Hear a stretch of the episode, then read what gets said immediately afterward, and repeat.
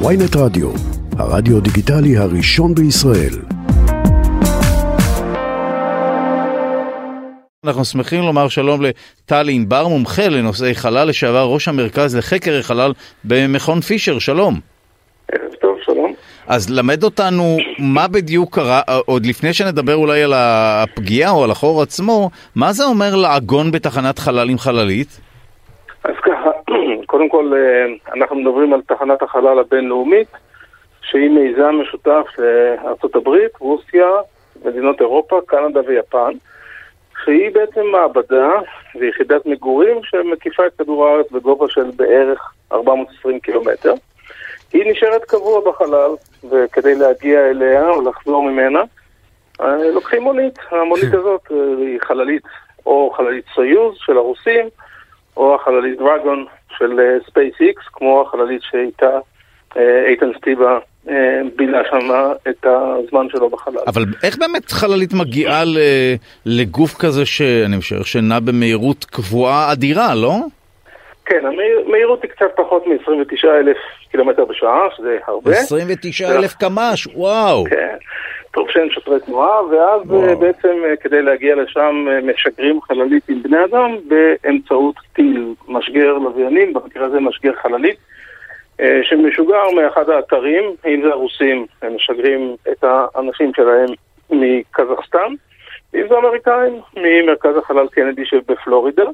והאמת היא שלהגיע מכדור הארץ לגובה הזה, אפילו עם חללית שיש בה אנשים, זה לוקח בין 8 ל-10 דקות, תלוי בטיל. וואו. ואז, זה, לא, זה די מהר. כן. ואז מתאמים בין המסלול שהחללית שמביאה את האנשים או הציוד נמצאת בו, ולאט לאט מתאמים ומתקרבים.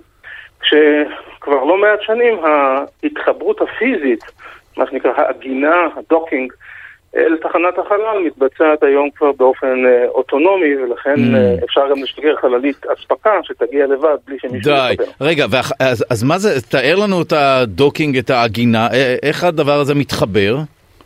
אז ככה, קודם כל, לחללית יש מספר מנועים קטנים שבאמצעותה היא מנהגת ומכוונת את עצמה, יש מקם שמודד את המרחק ההולך ומתקצר בין החללית לבין תחנת החלל.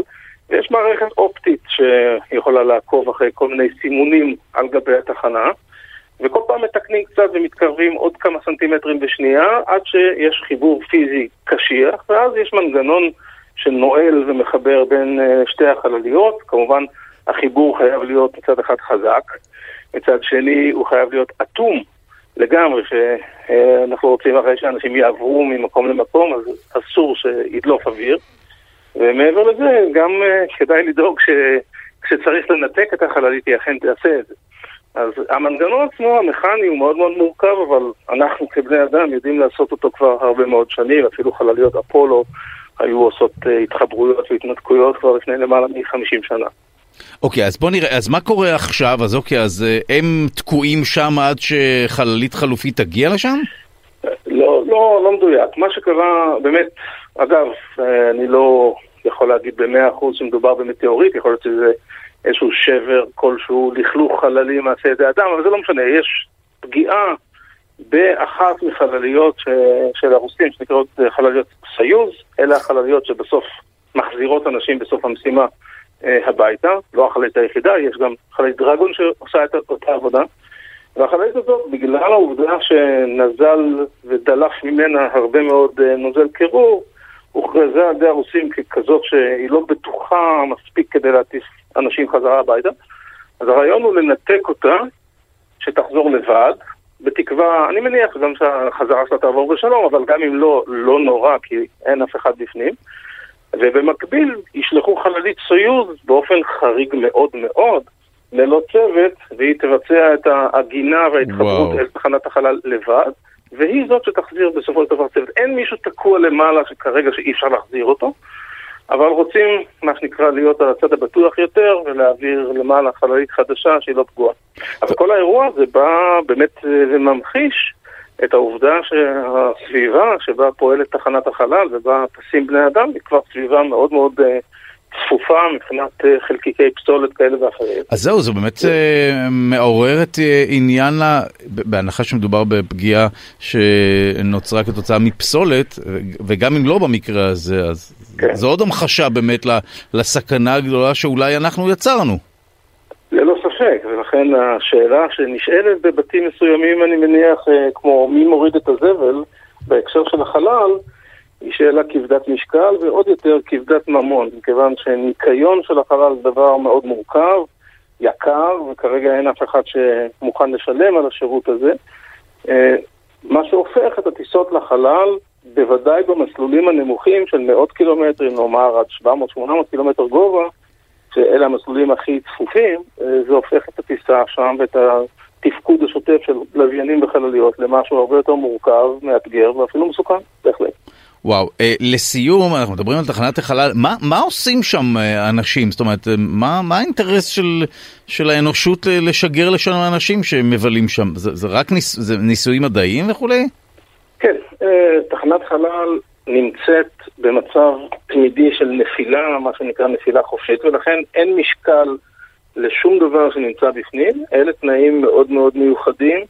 שאפשר אה, ליהנות מהם לטובת מחקרים בתחומים שונים כמו פיזיקה, כימיה, וכמובן כל המחקרים על הפיזיולוגיה שלנו, ומה קורה לגוף שלנו, אז אנחנו יודעים שיש הרבה מאוד ספיגה של סידן מעצמות, ניוון של השרירים, ולכן שאלת מה עושים, שעתיים ביממה, תרגילי כושר. וואו, אתה מבין, צריך לעשות ספורט כי אתה מתנוון. כן, בדיוק, כבר הסיבה הזאת אה, מונעת מהרבה אנשים. אה, ממש, ממש. כן.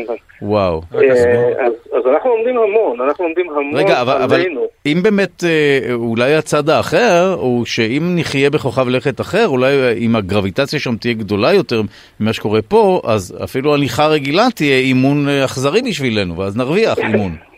קודם כל זה נכון, אבל דווקא שני היעדים היותר סבירים שגם אתה וגם אני נחזה בנחיתת בני אדם שם, האחד זה ממש קרוב, זה הירח, והשני זה מאדים, שם הכבידה... מה הגרביטציה באמת במאדים? הירח אני זוכר שזה שישית מכדור הארץ. הירח זה שישית, מאדים זה סדר גודל של 40 אחוז מפה, משהו. אה, באמת? וואו, כן, טוב, כן, כן. חוויה.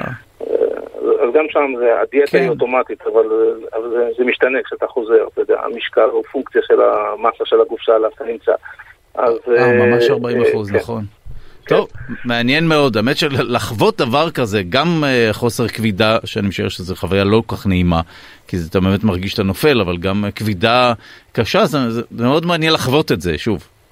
בהחלט, נראה. אגב, לגבי כבידה יותר משמעותית, אז כל מי שחוזר מהחלל מרגיש תאוצה גדולה בזמן החזרה לאטמוספירה. וואו. ואז כל אחד מרגיש שהמשקל שלו הוא בין פי שלוש ועד פעם. האמת שאתה צודק. ש... הרגישו כמעט פי תשע מהמשקל הרגיל. בעצם כל מעלית שעולה ב... לפחות תנועה שוות תאוצה נכון. לכמה שניות, גם גורמת לנו להרגיש טיפה יותר נכון. כבדים. או, או רכבת הרים למשל. נכון, ול... ולכן עדיף להימנע. תודה רבה על... רכבות הרים, כן. מבחינתי ממש, אני לא יכול לראות את זה. טל ענבר, מומחה לנושאי חלל, לשעבר ראש המרכז לחקר החלל במכון פישר, תודה רבה. תודה רבה.